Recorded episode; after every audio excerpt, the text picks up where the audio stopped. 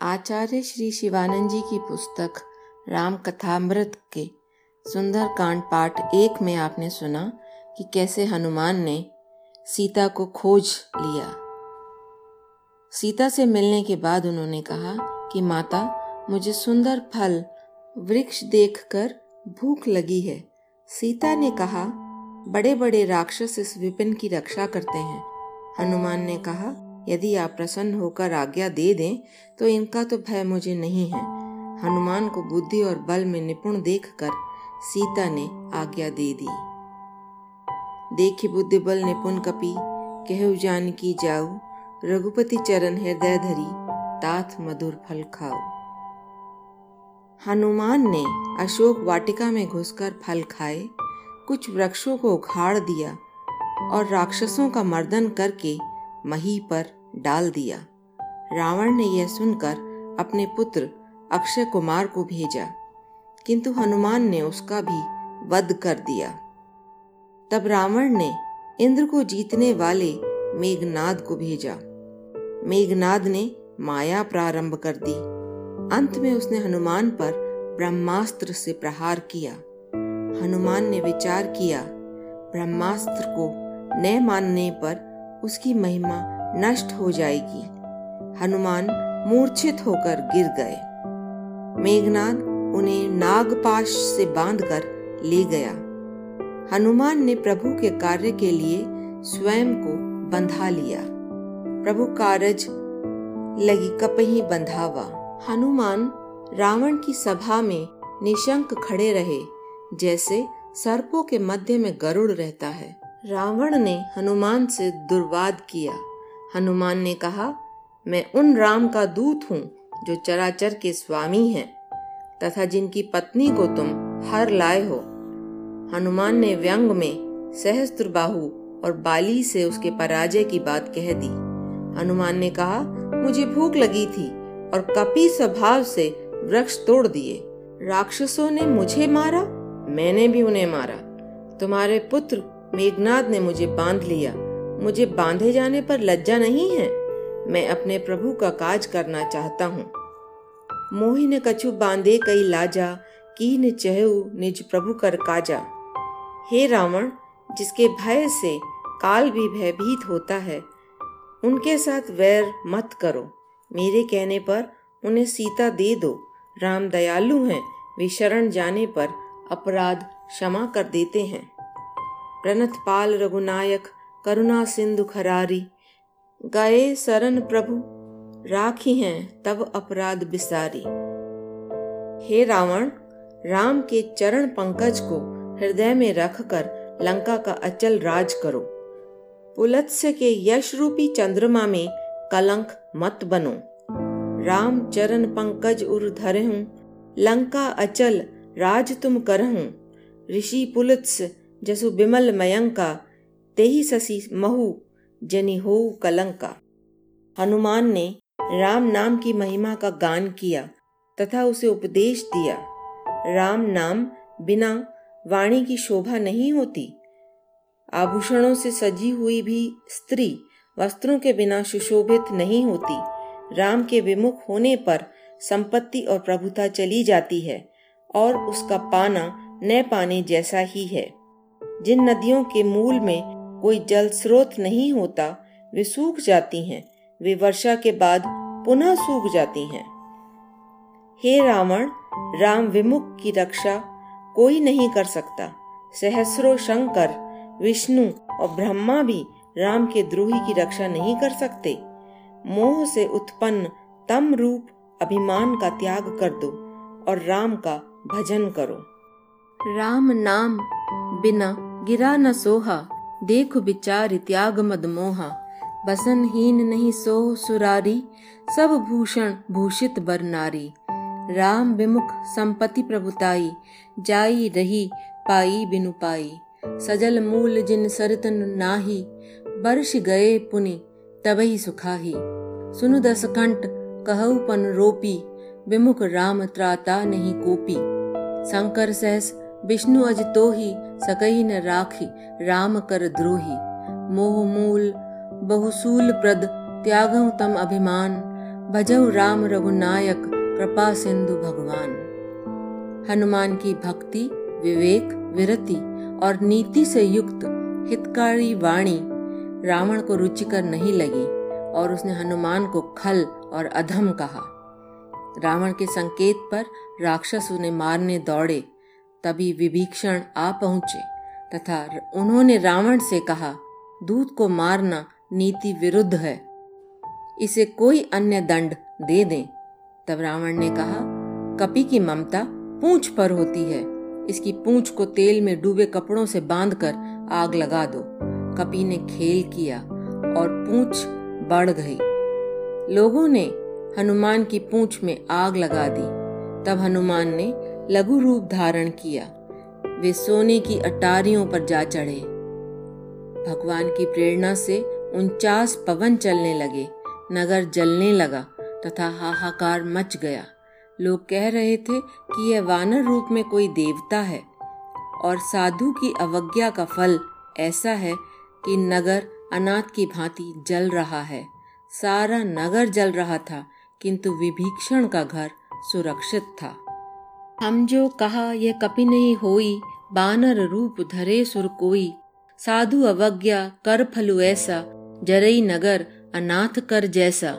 Zara नगर निमिष एक माही, एक विभीषण कर ग्रह नाही। लंका को जलाकर हनुमान समुद्र में कूद पड़े। फिर पूंछ बुझाकर और श्रम दूर करके हनुमान सीता के सामने खड़े हो गए। उन्होंने कहा, हे माता रघुनाथ जी के लिए कुछ चिन्ह दे दीजिए। सीता ने चूड़ा मणि उतार कर हनुमान को दे दी।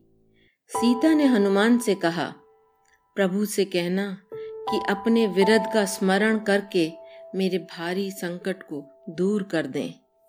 दीन दयाल विरध संभारी हरहुनाथ मम संकट भारी। हनुमान समुद्र लांग कर राम के पास पहुँच गए। उनका मुख प्रसन्न था। तन पर तेज था, उन्होंने राम काज किया था। मुख प्रसन्न, तन तेज विराजा, कीने से राम, चंद्र कर काजा। जामवान ने राम से कहा, जिस पर आप दया कर दें, उसका सदा कुशल ही है। जामवंत कह सुनु रघुराया, जा पर नाथ करऊं तुम दाया। ताही सदा शुभ कुशल निरंतर, सुर नर मुनि प्रसन्न ता ऊपर। सोई विजयी बिनई गुण सागर, तास सुजसु त्रैलोक उजागर। प्रभु की कृपा भयो सब काजू, जन्म हमार सुफल भा आजू। नाथ पवन सुत कीनी जो करनी, सहसहु मुख न जाई सो बरनी। पवन तनय के चरित सुहाए, जामवंत रघुपति सुनाए। सीता की दशा पूछने पर हनुमान ने राम से कहा सीता, प्राणों की रक्षा तुम्हारे ध्यान से करती है। नाम पहरेदार है, ध्यान कपाट है। नेत्र अपने चरणों में लगाए रखती है, प्राण कैसे निकले? नाम पाहरू, दिवस निसी, ध्यान तुम्हार कपाट, लोचन निज पद जंत्रित जाही प्राण के ही बाट। हनुमान ने राम को सीता की चूड़ामणि दे दी। जिसे राम ने हृदय से लगा लिया। हनुमान ने कहा, सीता ने कुछ वचन कहे हैं। माता ने कहा, आप दीन बंधु हैं, शरणागत के दुखों को हरने वाले हैं। मैं मन, वचन, कर्म से आपकी अनुरागिणी हूँ। मुझे किस अपराध से त्याग दिया? मेरा एक अवगुण है कि वियोग होते ही प्राण निकल नहीं गए। वह दोष नेत्रों का है। जो प्राण निकलने में बाधा करते हैं, नेत्र प्रभु के दर्शन की आशा में प्राणों को निकलने नहीं देते। विरह अग्नि है, तन तूल रुई है, श्वास पवन है। नेत्र प्रभु का स्वरूप देखने के लिए जल बरसा देते हैं, जिससे विरह अग्नि से देह जल नहीं पाता। सीता की विपत्ति विशाल है, वह बिना कहे ही ठीक है। नाथ जुगल लोचन भरी बारी। बचन कहे कछु जनक कुमारी। अनुज समेत गहु प्रभु चरना। दीन बंधु प्रणतारति हरना। मन क्रम वचन चरण अनुरागी। के ही अपराध नाथ हो त्यागी। अवगुण एक मोर में माना। बिछुरत प्राण नकीन पयाना। नाथ सो नय नहीं को अपराधा। निसरत प्राण करही हटि बाधा। बिरह अग्नि तनुतूल समीरा, श्वास जरई छन, माही शरीरा नयन स्रवई जलु, निज हित लागी, जरे न पाव देव बिरहागी सीता के अति विपति विशाला बिनही कहे, भली दीन दयाला। हनुमान ने कहा, हे प्रभु, विपत्ति तो तभी है, जब तुम्हारा स्मरण भजन न हो। राक्षसों की बात ही कितनी सी है? शत्रु को जीतकर सीता को ले आइए। कह हनुमंत, विपत्ति प्रभु सोई।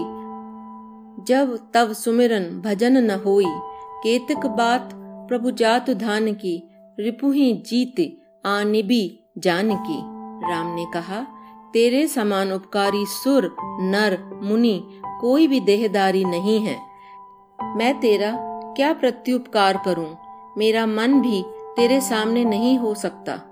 हे पुत्र, मैंने बहुत विचार किया है। मैं तुझसे उऋण नहीं हो सकता। राम पुनः पुनः हनुमान को देखते हैं। उनके नेत्रों में प्रेमाश्रु हैं। शरीर पुलकित है। हनुमान प्रेम मग्न हो गए। सुनु कपितो ही समान उपकारी। नहीं कोई सुर नर मुनि तनुधारी। प्रति उपकार करो का तोरा, सन्मुख होई न सकत मन मोरा। सुन सुत तो ही उरन में नाही, देख्यू करी विचार मन माही। पुनि पुनि कपही च तव सुरत्राता लोचन नीर पुलक अति गाता। सुनि प्रभु बचन बिलो की मुख, गात हर्षि हनुमंत। चरण पर्यु प्रेमाकुल त्राही त्राही भगवंत। बार बार प्रभु चही उठावा, प्रेम मगन तेहि उठब न भावा। प्रभु कर पंकज कपि के सीसा, सुमिर सो दशा मगन गौरीसा। राम ने हनुमान से पूछा, तुमने लंका को कैसे जलाया?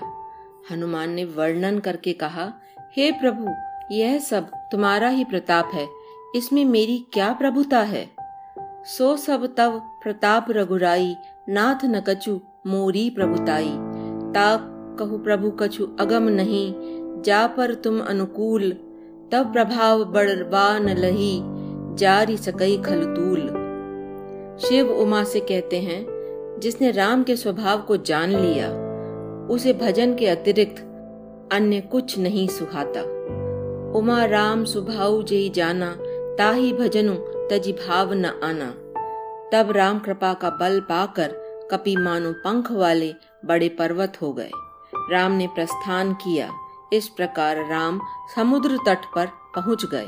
अनेक रीछ, वानर फल खाने लगे। मंदोदरी ने रावण को समझाया कि वे सीता को लौटा दें। शठ रावण हंसकर बोला, स्त्रियों का स्वभाव सचमुच ही डरपोक होता है। तुम मंगल में भी भय मानती हो। रावण हंसकर सभा में चला गया। उधर मंदोदरी की चिंता बढ़ गई। सभा में रावण के मंत्रियों ने भयवश कुछ मंत्रणा नहीं दी।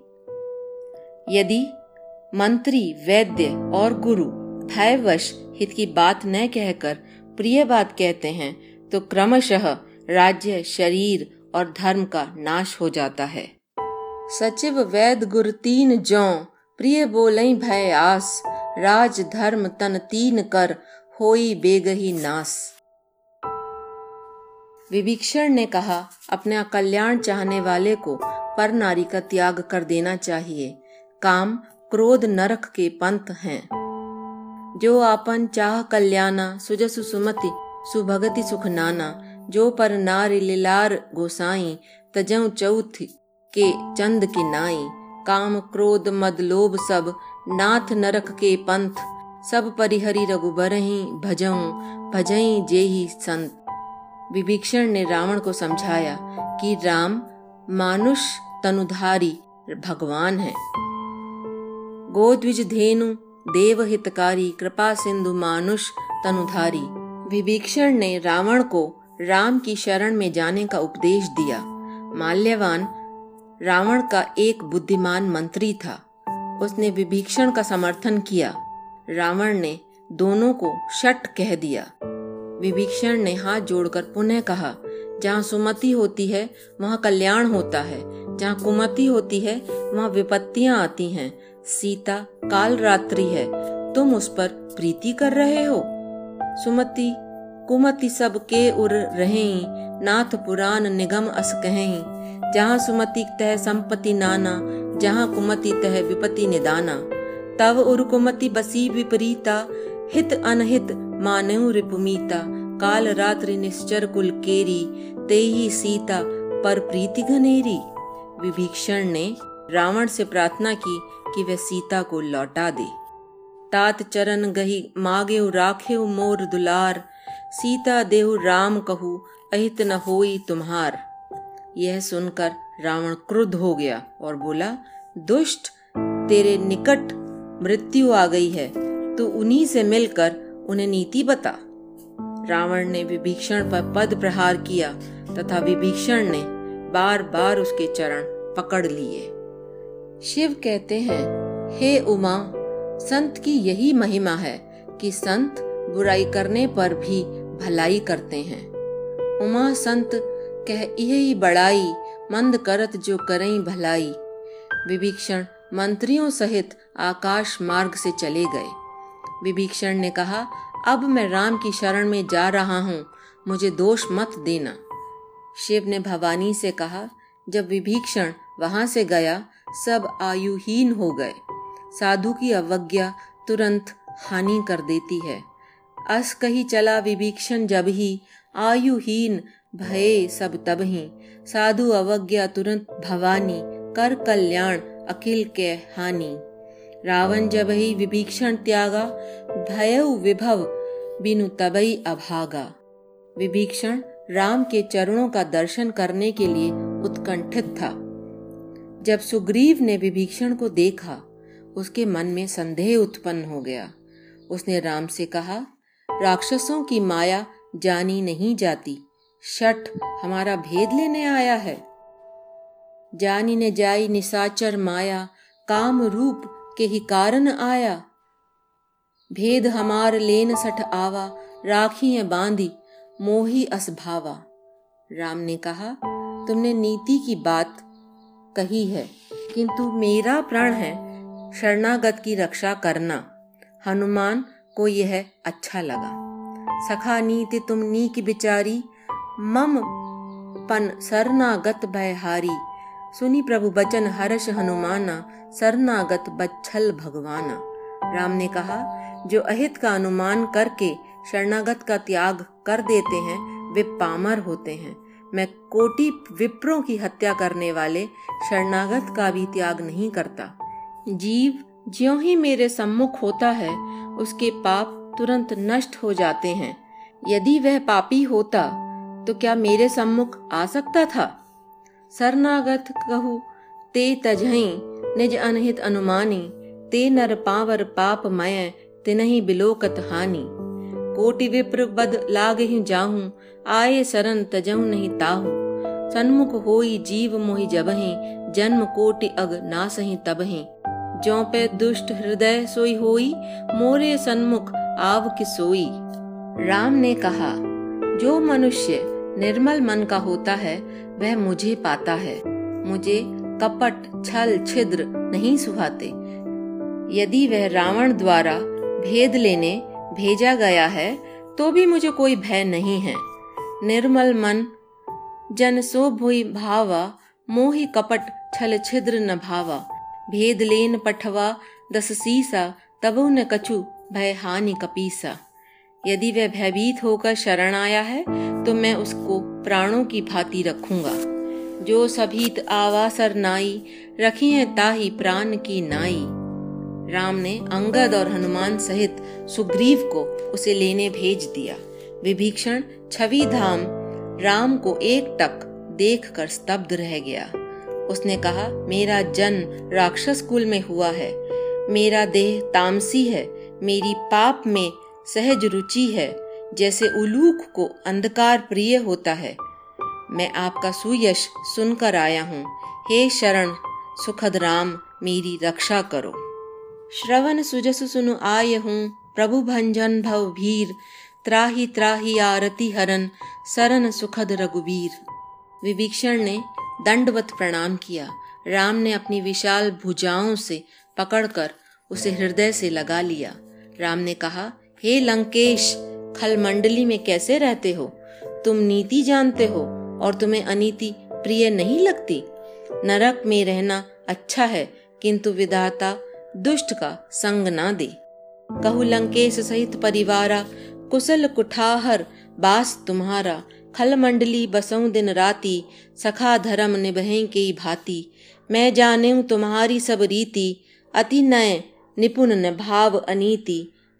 बरुभल बास नरक करताता, दुष्ट संग जनि देही विदाता। विभीक्षण ने भक्ति भाव पूर्ण वचन कहे। अब पद देखी कुशल रघुराया जो तुम की न जान दन दाया। तब लगी कुशल न जीव कहूँ, सपने मन विश्राम। जब लगी भजत न राम कहूँ, शोक धाम तज काम। विभीषण ने कहा, जब तक हृदय में राम का वास नहीं होता, तब तक ही लोभ, मोह, मत्सर, मद, मान के विकार रहते हैं। तब लगी हृदय बसत खल नाना, लोभ, मोह, मच्छर, मद नाना। जब लगी उर न बसत रघुनाथा, धरे चाप सायक कटी भाता। राम ने कहा, मेरा यह स्वभाव है कि कोई मनुष्य सारे चराचर का द्रोही ही हो।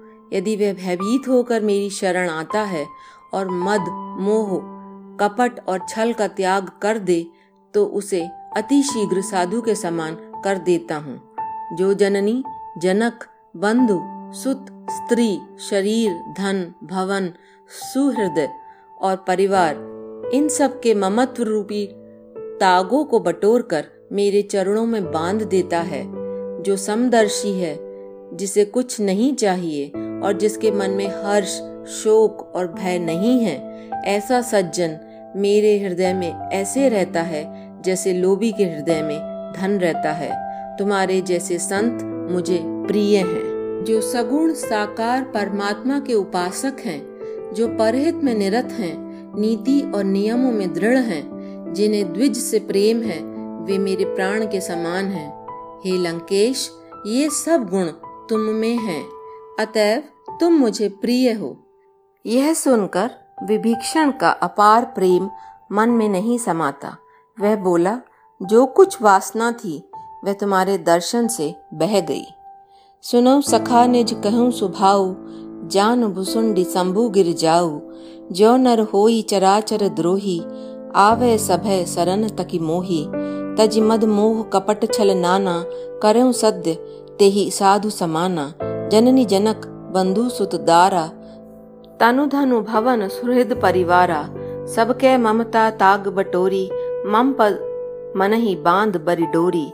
समदर्शी इच्छा कछु नाही हर्ष शोक भय नहीं मन माही। अस सज्जन मम उर बस कैसे? लोभ हृदय बसई धनु जैसे। तुम सारी खे संत प्रिय मोरे। धरऊ देह नहीं आन निहोरे। सगुन उपासक पर हित निरत। नीत दृढ़ नेम। ते नर प्राण समान मम। जिनके द्विज पद प्रेम। सुनु लंकेश सकल गुण तोरे। ताते तुम अति से प्रिय मोरे। विभीषण ने कहा, उर कछु, प्रथम वासना रही प्रभुपद प्रीति सरित सो बही। राम ने कहा, हे सखा, यद्यपि तुम्हारी इच्छा नहीं है, मेरा दर्शन अमोघ होता है। यद्यपि सखा, तब इच्छा नाही, मोर दरस अमोघ जग माही। राम ने समुद्र का जल मंगाकर उससे विभीषण का राज तिलक कर दिया। शिव ने जो संपत्ति रावण को दस सिरों के काटने पर दी थी। राम ने उसे संकोच करते हुए दी। ऐसे प्रभु को छोड़कर जो अन्य को भजते हैं, वे बिना सींग पूछ के पशु ही हैं। अस प्रभु छाड़ी भजई जे आना ते नर पशु बिनु पूछ विशाना। राम ने विभीषण से पूछा कि समुद्र को कैसे पार किया जाए। विभीषण ने समुद्र से प्रार्थना करने का सुझाव दिया। राम ने कहा, ऐसा ही करो, यदि देव सहायक हो जाए। लक्ष्मण ने कहा, हे नाथ, देव का क्या भरोसा? समुद्र का शोषण कर दीजिए। देव तो कायर के मन का एक आधार होता है। आलसी लोग देव देव पुकारते हैं। नाथ देव कर कवन भरोसा सोशी सिंधु करई मन रोसा। कादर मन कहु एक अधारा देव देव आलसी पुकारा। रावण के दूतों ने रावण को सब समाचार सुनाया। रावण के प्रमुख दूत शुक ने लक्ष्मण की पत्रिका दे दी। शुक ने रावण को समझाया, किंतु रावण ने उस पर पद प्रहार कर दिया, तथा वह भी राम की शरण में चला गया। समुद्र से विनय करते हुए तीन दिन बीत गए।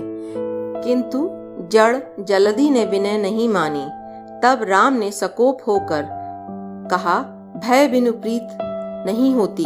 राम ने लक्ष्मण से धनुष बाण लाने को कहा, जिससे समुद्र को सोख ले।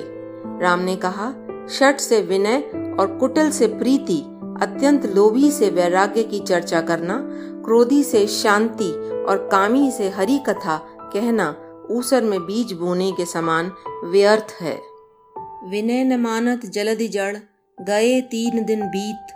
बोले राम सकोप तब भय बिनु होए न प्रीत लक्ष्मण बान सरासन आनु सोशो बारिदि बिसिक कृसानु सठ सन विनय कुटिल सन प्रीति सहज कृपन सन सुंदर नीति ममता रत सन ज्ञान कहानी अति लोभी सन बिरति बखानी क्रोध ही सम कामई हरि कथा ऊसर बीज बये फल जथा राम ने धनुष चढ़ाया तथा बाण संधान किया समुद्र के भीतर अग्नि की ज्वाला उठी तथा जलचर व्याकुल हो गए। समुद्र विप्र रूप में राम के सामने आ गया। संधा ने प्रभु बिसिक कराला, उठी उदधि उर अंतर ज्वाला, मकर उरग झश गन अकुलाने, जरत जंतु जल निधि जब जाने। कनक थार भरी मणिगन नाना, विप्र रूप आयो तजी माना कागभूषणी ने गरुण से कहा कोई कोटि उपाय करके सींचे, केला बिना काटे नहीं फलता। काटे पई कदरी फरय, कोटि जतन कोई सींच। विनय निमान खगेश सुनु, डांटे पई नवनीच समुद्र ने क्षमा मांगी और कहा, ढोल, गंवार, शूद्र, पशु, नारी, ये सब ताड़ना के अधिकारी होते हैं। ढोल, गंवार, शूद्र, पशु, नारी, सकल ताड़ना के अधिकारी। समुद्र ने कहा कि नल और नील समुद्र को बाँध सकते हैं। समुद्र चरण वंदना करके चला गया। और इन्हीं पंक्तियों के साथ मेरठ के आचार्य श्री शिवानंद जी द्वारा रचित पुस्तक राम कथामृत के छठे अध्याय सुंदरकांड का पाठ संपन्न हुआ। ओम।